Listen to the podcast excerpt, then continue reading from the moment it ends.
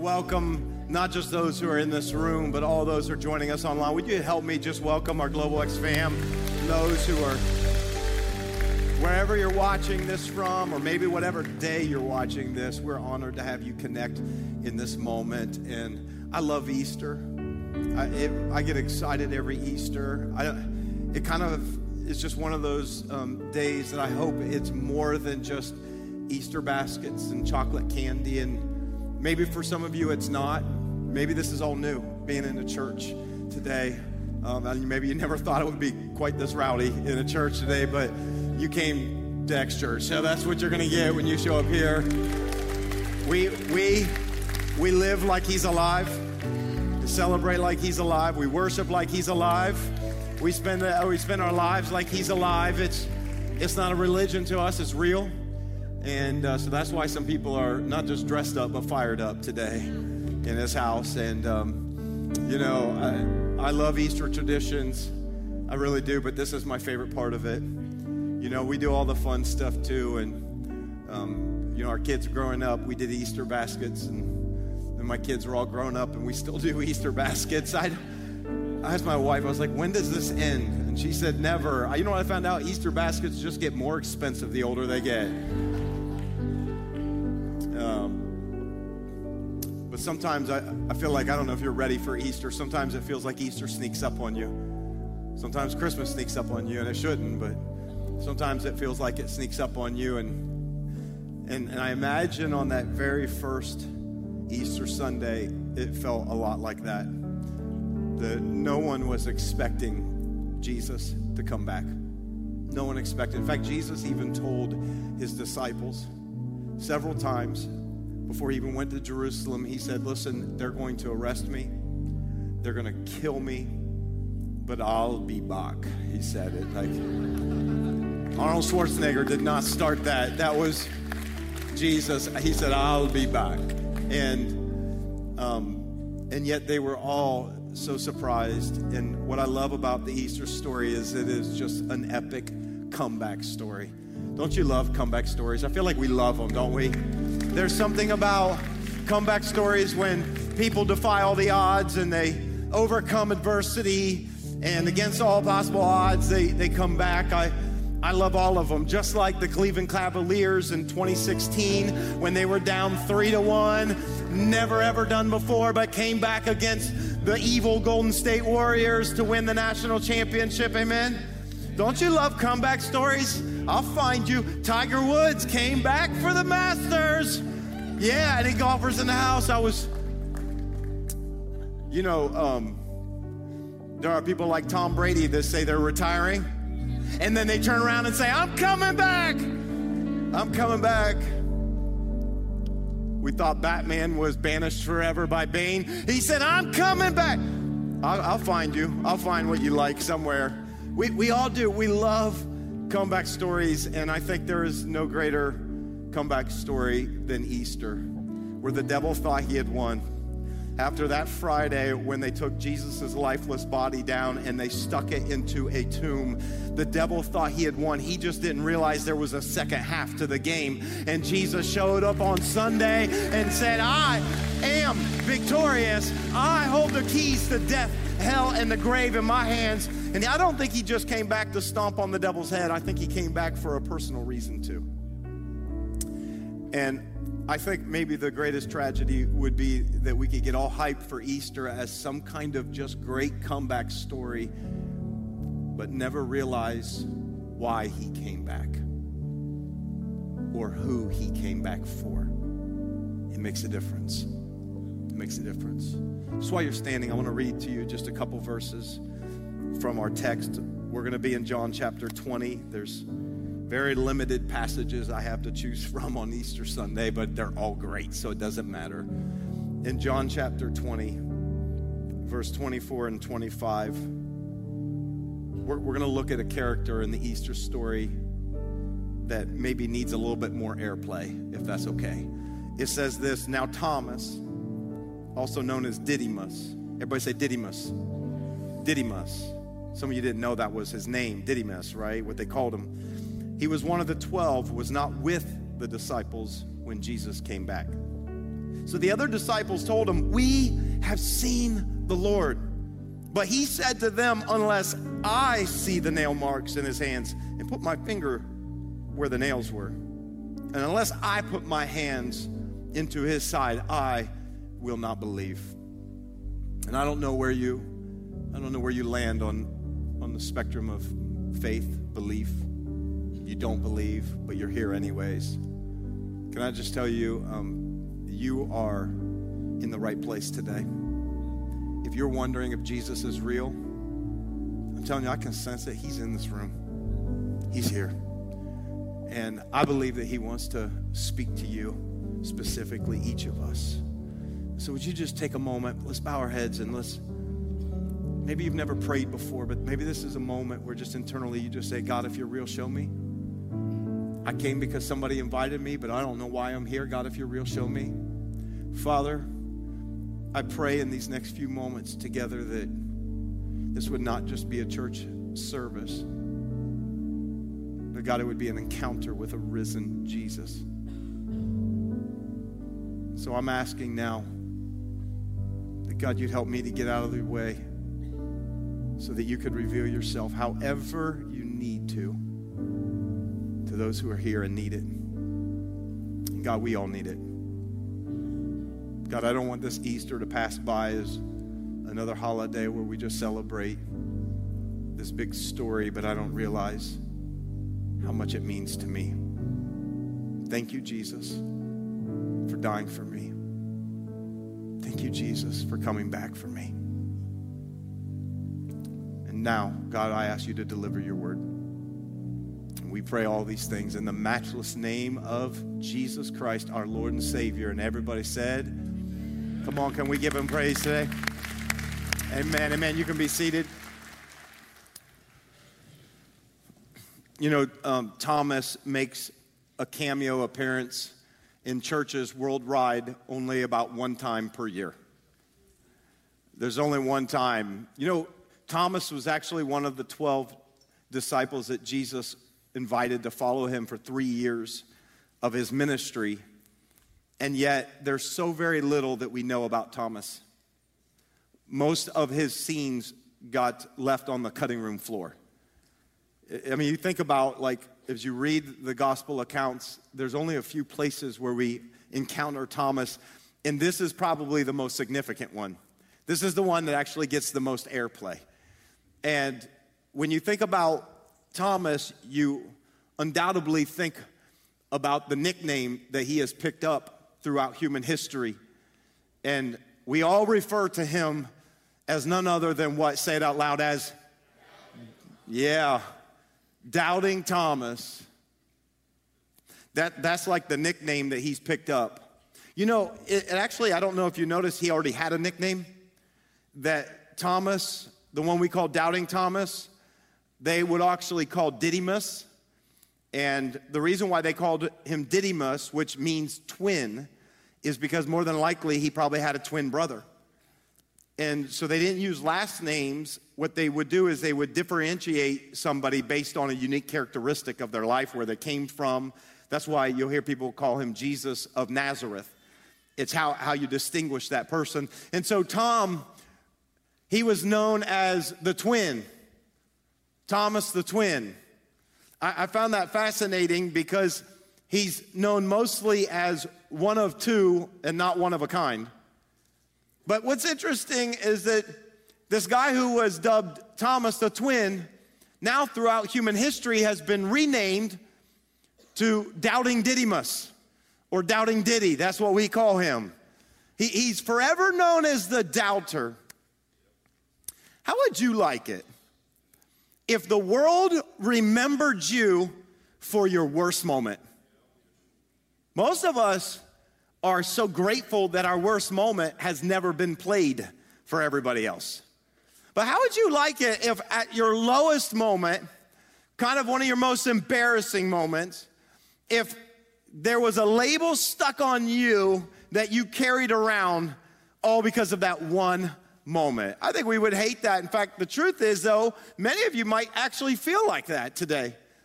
You, you could be someone that maybe in your early 20s you made one really bad decision, and what you've been stuck with for the rest of your life is a police record. And no matter where you go, whatever you do, you can't, you can't get rid of it. You go to job applications and you got to put it on there.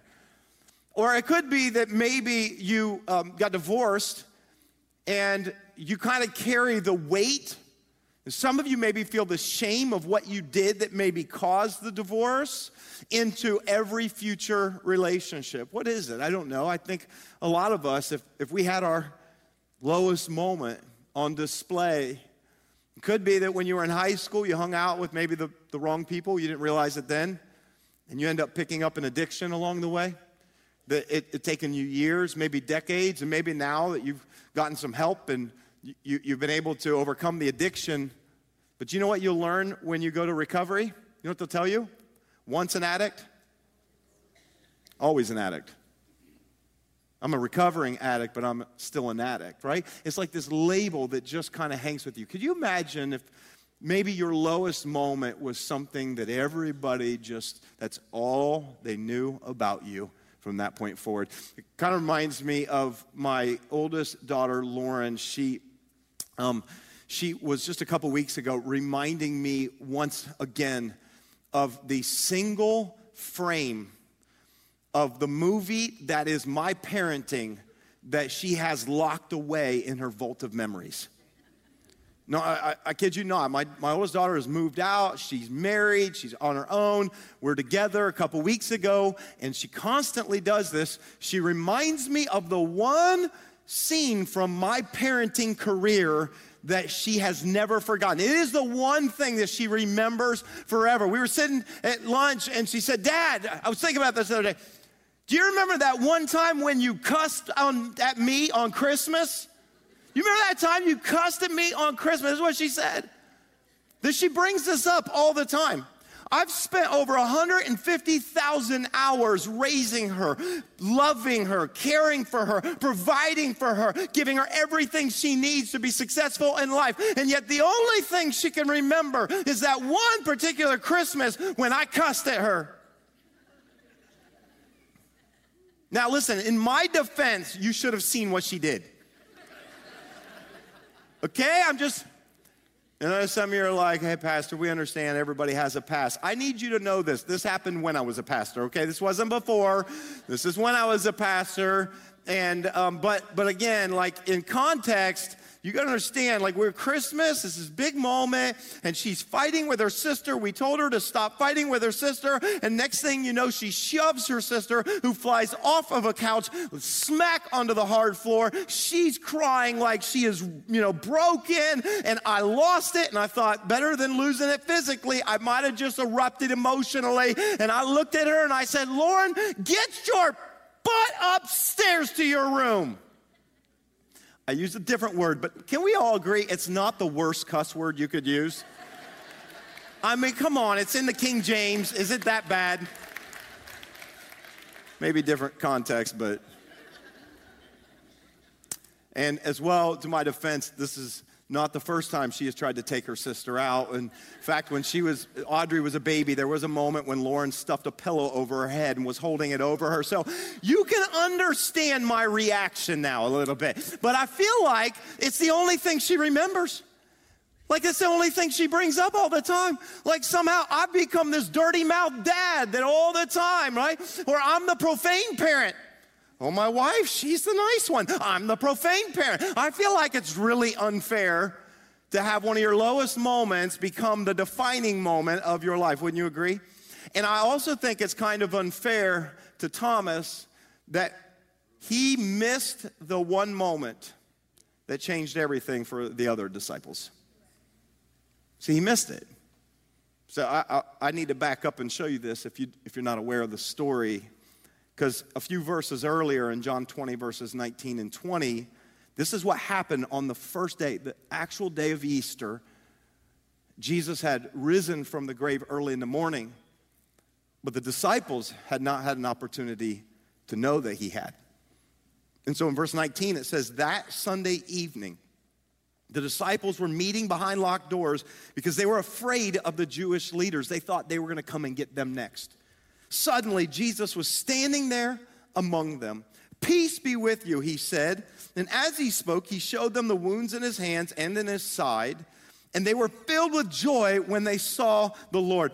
I, I love this story because Jesus knows how to make an entrance, doesn't he? They're all behind locked doors. Why? Because they had followed him for three years. And now that the leader was killed, they thought they would all come for them. And so they're hiding out in fear behind locked doors, hoping the Jewish leaders aren't coming for them next. And all of a sudden, Jesus just appears in the room. I want you to consider this. He didn't knock on the door. Hey guys, it's me. Who's me? No, it's Jesus. No, it's not. Je-. He didn't even bother with that. He just just slid right in through the door. Now some of you are going, how in the world can he do that? I don't know. He just got up from the dead. Is it that big of a deal to slide through the walls? Come on.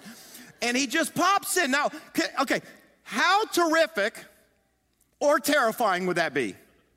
Like, I want you to put this in context. Maybe someone that in your family passed away years ago, your grandmother, your grandfather, okay, they died, and, and, maybe, you know, days later, and your family is getting together and kind of remember them sitting around the table sharing memories, going around the table. Next thing you look over, there's grandma.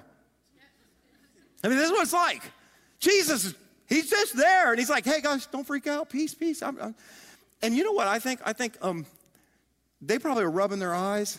Are we seeing a ghost? And Jesus like, no, look. No, look. He had to show them. No, look. Now, here's what's interesting. Jesus shows up, but the 11 weren't there. Judas is already gone. The 11 weren't there. There's only 10 of them. Because Thomas wasn't in the room.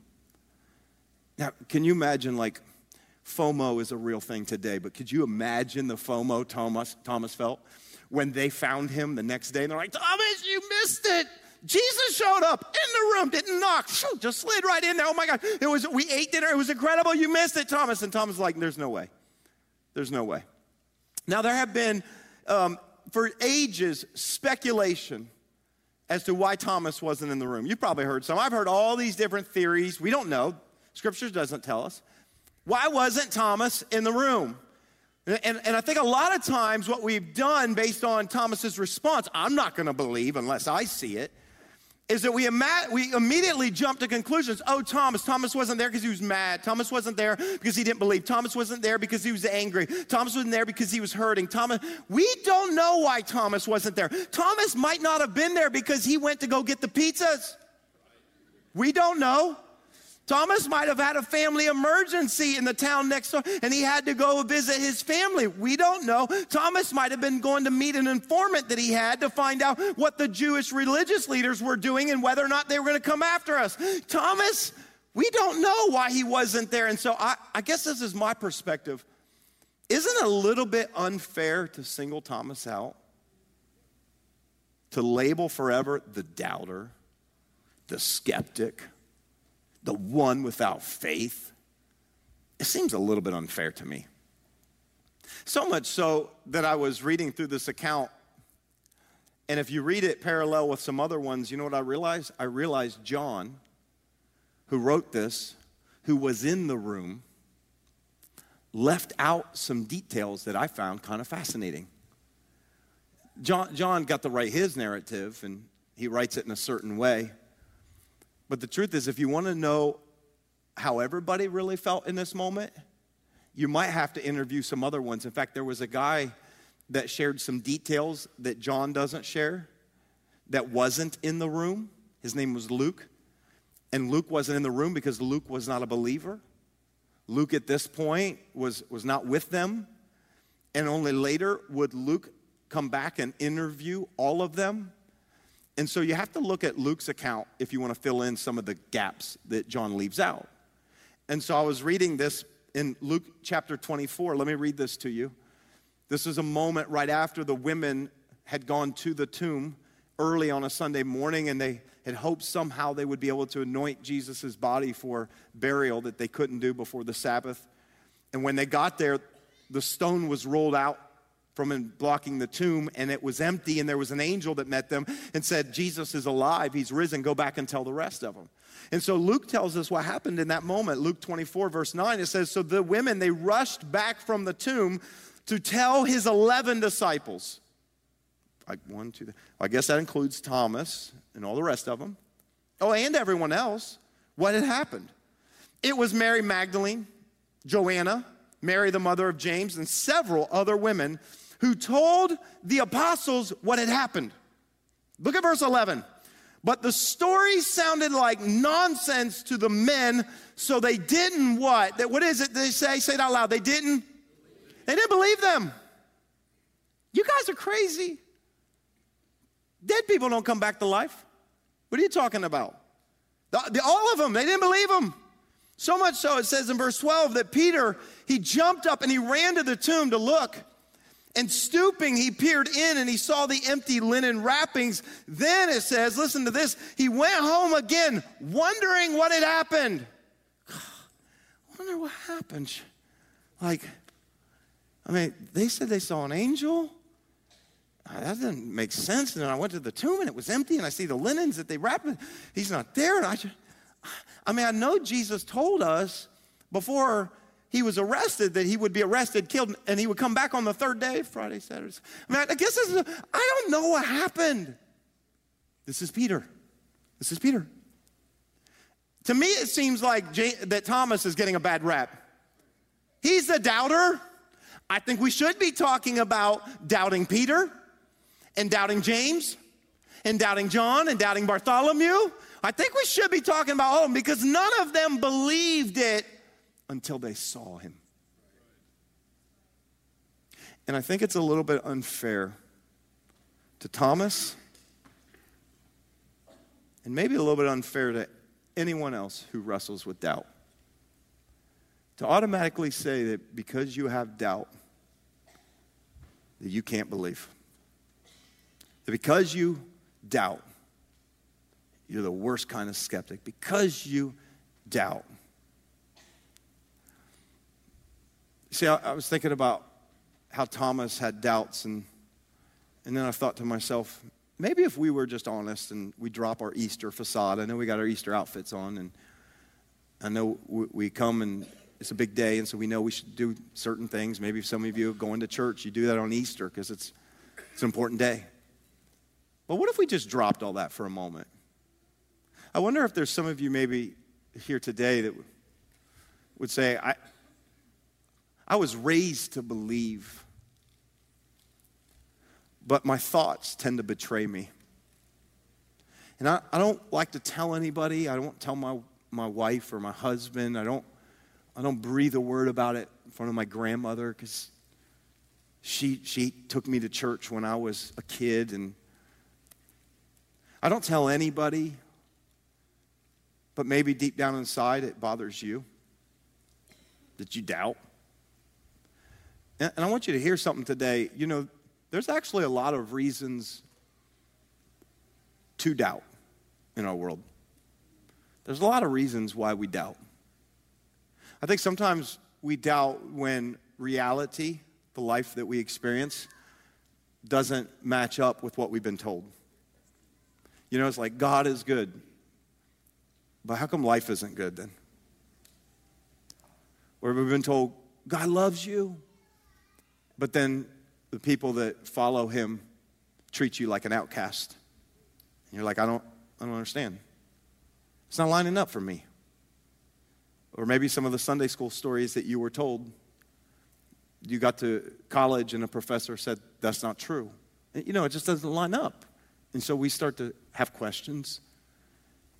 Sometimes our faith will go through seasons where it's more questions than answers. And it, it could be that. It, could be you've experienced such disappointment in your life. You know, you pictured your life was going to go a certain way, and you, you thought for sure that your life was going to turn out a certain way, and so many things have happened that you never expected that just derailed your life. And you're kind of like, maybe I want to say some of you might even be mad at God. You're mad at God because of what's happened. Or it could be something painful that you walk through because we all go through some painful things. It could be some real heartache. It could be losing someone too early, too soon. It, it could be hardship that you experience in your body. And sometimes when, when the pain and suffering of life is so real and so palpable, sometimes it's in those moments that you're really questioning if there is a God out there and why he would allow you to suffer the way you're suffering. Can I just let you in on a little secret? Because I think sometimes it's easy to sit in a room like this and, and see people so excited for Easter and celebrating. And it's like, wow, I wish I could believe like they believe. I wish I didn't have these doubts like they don't have doubts. Can I let you in a little secret? Don't tell anybody this. It's just you and me. All of us have doubts. All of us have doubts. In fact, I'll, I'll go one further than that because it'll surprise some of you. This pastor at times has doubts. I do. There are times when I have serious doubts. And I know because I'm supposed to be the one with the answers, I'm not. I'm supposed to be the one with all the faith, I'm not. But this guy has doubts sometimes. There are times when I pray for things that I'll just be honest with you, that I doubt God's going to answer them while I'm praying for them. I know you don't want to hear that, especially when you come to me and ask me for prayer. I know I'll, I'll believe for you. I will. I promise I will. But I can't manufacture where I am sometimes in my faith. I wish I could. And I think sometimes we have that perspective of pastors. Can I just tell you? There are times, you know why? Because I've prayed for things so many times in my life and then God didn't answer them the way I hoped He would. That sometimes there I am praying for something else with so little faith, going, I just, I'm going to pray because I think God's real, but I don't know that He's going to answer this prayer. There are times when I doubt that God has forgiven me of my sin. And so I just carry around like a sense of shame and that I'm not worthy and that I probably shouldn't even be a pastor. I don't know that, you know, he, he would. There are times when I, there are times I've had in my faith journey where I've even doubted if all this is real. Is all this real? Everything I'm giving my life for, everything I believe in, is all this real? Yeah, I've had doubts. Let's be honest, some of you probably have too. In fact, maybe my guess is that there are many of you here today, truth be told, you have doubts. There's some of you, I just want to say, there's some of you here today that you, you doubt that God is real. Please hear this. I'm glad you're here. We say it all the time. You don't have to believe to belong here.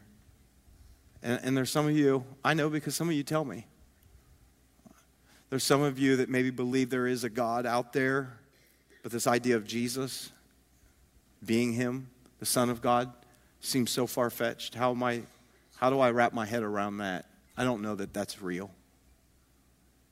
There are some of you, I'll say, that maybe you believe that there is a God, but you have a hard time believing that that God believes in you. Or maybe you believe that God is love, but you doubt that you're worthy of that love. Or maybe you're so skeptical of God, of church, religion, that maybe it's a miracle that you're actually even here or you're watching this moment. Can I just tell you something about doubt? I think so often, even in Christian circles, you know, there's a lot of shade thrown on people that ask really hard questions and go through ups and downs and valleys and peaks in their faith and maybe even get to a point where they go, I'm just not really sure I believe anymore. I understand that. But I actually think that having doubt doesn't disqualify you from being a person of faith. Can I say that again? I actually think that having some doubt doesn't disqualify. You might go, wait, it, it, of course it would. No. In fact, I, I would go even further and say, I actually think that doubt might be the first step toward faith. So if you go, I, I got a lot of doubts, well, I'm glad you're here. But just by showing up in the room, you don't know this, you might have taken your first step toward faith with your doubts. And here's what I want you to know about the story of Jesus and his comeback story. It's that Jesus didn't just come back. He didn't just come back for those who believed. In fact, I'll go so far as to say Jesus actually came back for those who didn't believe. Because that was all of them. Jesus came back for the skeptic like Thomas. Jesus came back for the other disciples who didn't believe it, Peter, who walked away from the tomb going, I don't even know what happened. Jesus didn't just come back for those who believed. And when I look at the story of Jesus, one of the things I love the most is that he came back to those who did not believe in him. I think about people like James, his half brother, who the gospel accounts say his brothers did not believe. I mean, come on, what would it take to convince you, that convince your brother or your sister that you are the Son of God? They did not believe. That some accounts say he wasn't even at his death, his crucifixion. And yet, what do we find in the book of Acts? James is the guy who is leading the church. Why? Because Jesus came back for James and he said, Look at my scars. I came back for you, James. Or I think about Peter. Peter was not only a doubter, Peter was the denier. Peter was the one who, when Jesus was arrested, he sat there around the fire and over and over again he denied even knowing Jesus, so much so trying to convince people that he cussed in that moment. I just want to point out, I'm not the only one.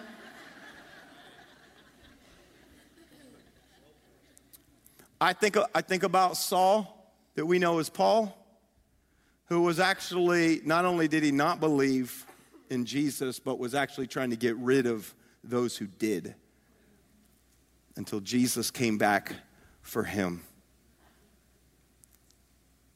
And I know some of you might be here and you're going, man, that's great. I'm, I'm so glad that Jesus did that for them.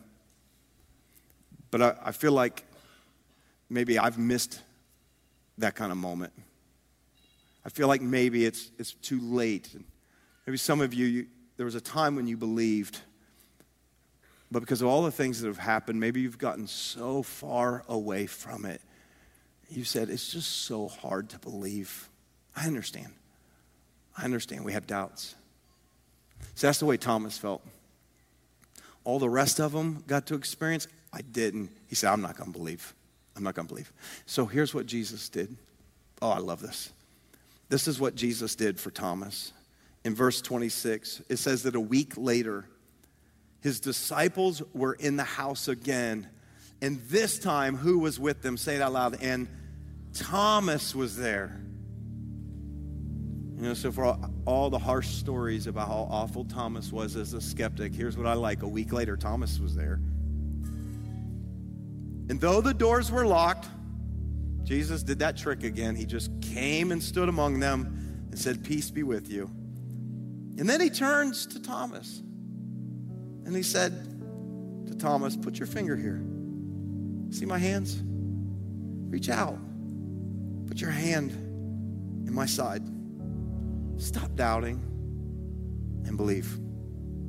And Thomas, of course, at that moment said to him, My Lord and my God. And then Jesus told him, Because you've seen me, you have believed. Now, this part I think Jesus said for all of us Blessed are those who have not seen and yet have believed. You know, John records not just the first moment that he saw Jesus, but the second moment. And it just so happens that a week later, same scenario, they're locked into a room hiding out in fear. This time Thomas was there, and Jesus shows up again.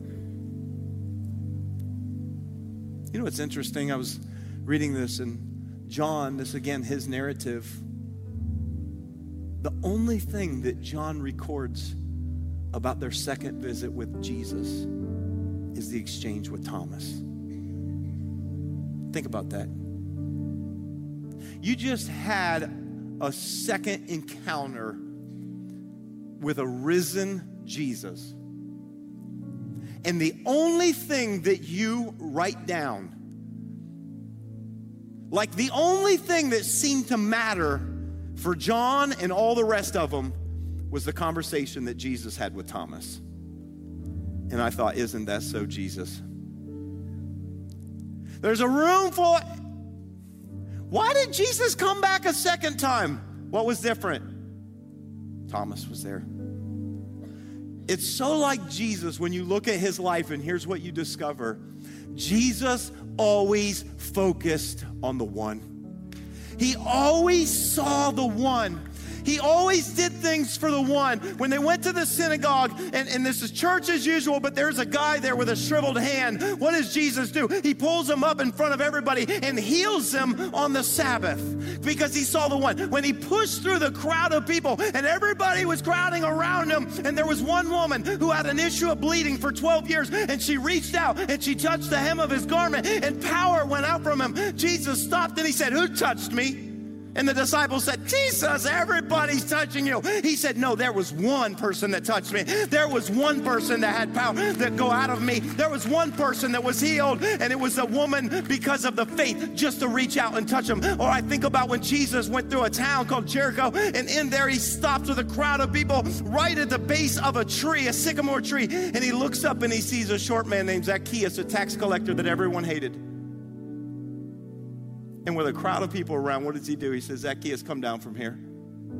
We're going to go have lunch at your house. Here's what I know about Jesus He always seemed to do it for the one. And Jesus wanted us to know God's heart. So he tells a story in Luke 15 of a good shepherd. He says, You want to know what God's like? He's like a good shepherd no, he might have a hundred sheep. When one wanders away, he will leave the 99. I want to say like this He'll leave the 99 that do believe and go after the one skeptic that has wandered away. He'll leave the 99 that are safe and secure, and he'll go after the one who is wandering off on their own path, doing their own thing. Why? Because this is the heart of God. And so when I think about Jesus' death and his resurrection, you know what I think about? I think about, yes, Jesus came and he died for the sins of the world. That's your sins and that's my sin. But when I think about him coming back, I like to think of it this way He came back for one. He came back for the one. He came back for the one. If he will come back for someone like Thomas, who was a skeptic, who was hurt, who's disappointed, who said, I'm not going to believe unless I get a mountain of evidence. If he came back for Thomas, listen, won't he come back for you? And wouldn't he come back for me? See, I believe that Jesus, he may have died for the world, but he came back for me. You say, how, how do I have a moment like Thomas? Because some of you, doubt has plagued your mind for months, years. All you have to do is be in the room. All you had to do was be in the room want to say it this way there's some of you that never thought you'd be in church today. Maybe you say, I'm Thomas. That's okay. There's a reason you're in the room today. Because Jesus is here, His presence is here. I think some of you feel it. I think some of you know that I'm talking to you. Or shall I say that God's talking to you today? Maybe for the first time in a long time, you feel drawn to Him. It's because He's in the room. He's in the room. And He offers an invitation to us. All we have to do is reach out for Him.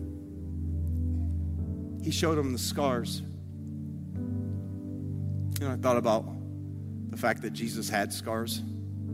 I mean, yeah, I know he, he was wounded but I thought this is the same, wait, the same God that raised a dead man from the. I figured God could have done plastic surgery well enough that he didn't have scars. For whatever reason, Jesus kept the scars.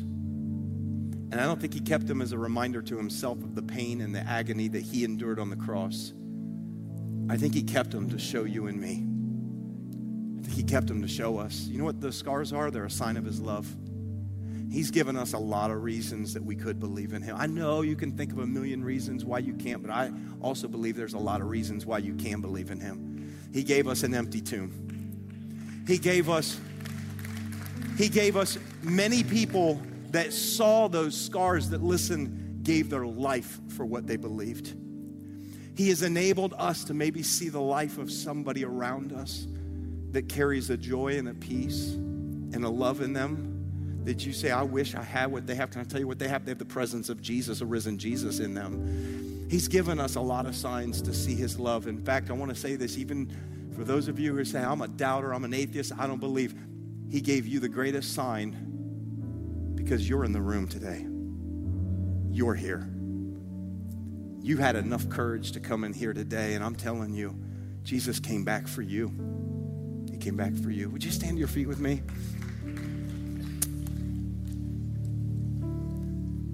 I would love for us to create a moment as we're in a room, and so was Jesus when he showed up a week later for Thomas. Jesus is here for you. And so I want to ask you just to bow your heads and just maybe close your eyes. And rather than just doing the obligatory thing, which is listening to the preacher pray, I want to ask you in just a quiet moment. I want you just to picture that you're maybe all alone in a room. And Jesus is there. And He didn't come back for anybody else but you. Just you.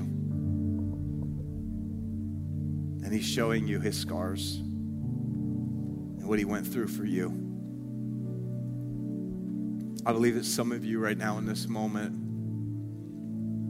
you would have classified yourself as the absolute skeptic or doubter. That's okay. You're just on a journey.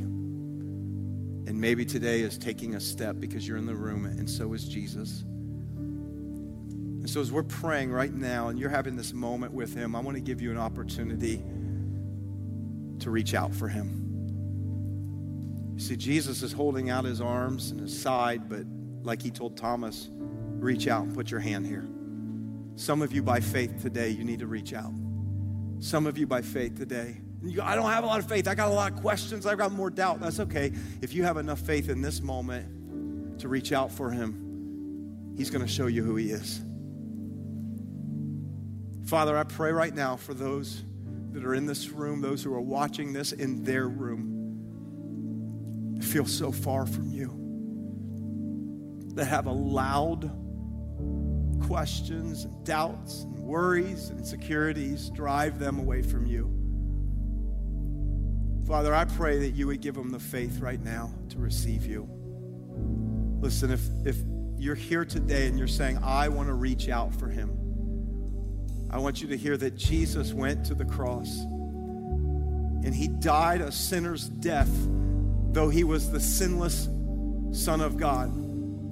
And he did that so he could be the only one who could take away your guilt and your shame for your sin. And the Bible says, anyone who calls upon the name of the Lord will be saved. What will you be saved from? Saved from yourself, saved from your guilt, saved from your sin. And so today, maybe in this moment, with the ounce of faith that you have, today is that moment for you to reach out to Him. It's that moment for you to say, Today I believe. With what I have, I might have a lot of doubts and questions. That's okay. Today, all you have to do is with the little bit of faith you have, Say, today I'll reach out for you. If that's your desire today, maybe some of you walked away. There was a time when you believed, but you have walked away.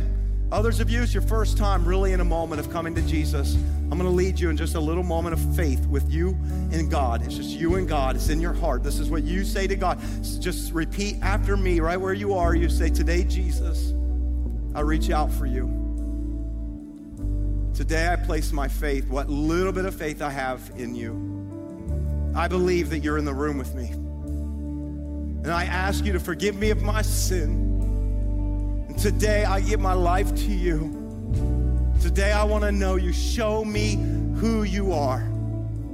Show me who you are, but I'm going to follow you. Listen, as we're still praying, I believe maybe many of you prayed that with me today. It's a day of coming back to Him. This is your comeback story. Easter is not just Jesus' comeback story. Maybe today is your comeback story where you are coming back to the Father, where you're coming back to Him today. If that was you, on a count of three, I'm just gonna I'm gonna ask you to lift your hand when I count to three, just to hold it up and keep it up for a moment. And I want to just see you, and we just want to be able to celebrate you. But on the count of three, if that was your prayer and your decision, I want you to boldly stick your hand in the air and say, That is me today. Today I'm a new person in Christ Jesus on the count of three. One, two, three. Lift your hand if that's you. Lift your hand. Hold them up. Hold them up. I want to see you. Keep them up. I see all of you. I see you guys right there. I see you up there, dear. Hold them up. Hold them up. I see you guys right here, right over here. I see you. Keep your hands up. I want to see you. Praise God. I see you guys, all of you over there. I want to greet you. Come on. We're going to celebrate. Come on, church. We can do better than that. Come on. If that's you, hold your hand up. Hold your hand up. I want to know you. Praise God. Any others? Any others? Yeah. Can I just say, welcome to the family of God? I don't care what you did. God doesn't care what you did before this moment. You are a new creation. You are a new person from this moment forward. Woo! Yeah. Amen. Amen. Amen. Thanks so much for tuning in to this message. I hope that it encouraged you and inspired your faith. If God is doing something in your life, would you take a moment and let us know? We want to connect with you and we want to be able to pray for you. All you have to do is shoot us an email to hello at the x.church, or you can always send us a DM on one of our social media platforms. And if you know somebody that would also be encouraged by this very message, why not take a moment and just share it with them right now? And as always, I want to say thank you to every single person who so generously financially supports this ministry so we can continue to get messages like these out to people all over the world. We believe God is building something special and you're a significant part of it. Until next time, have a great day.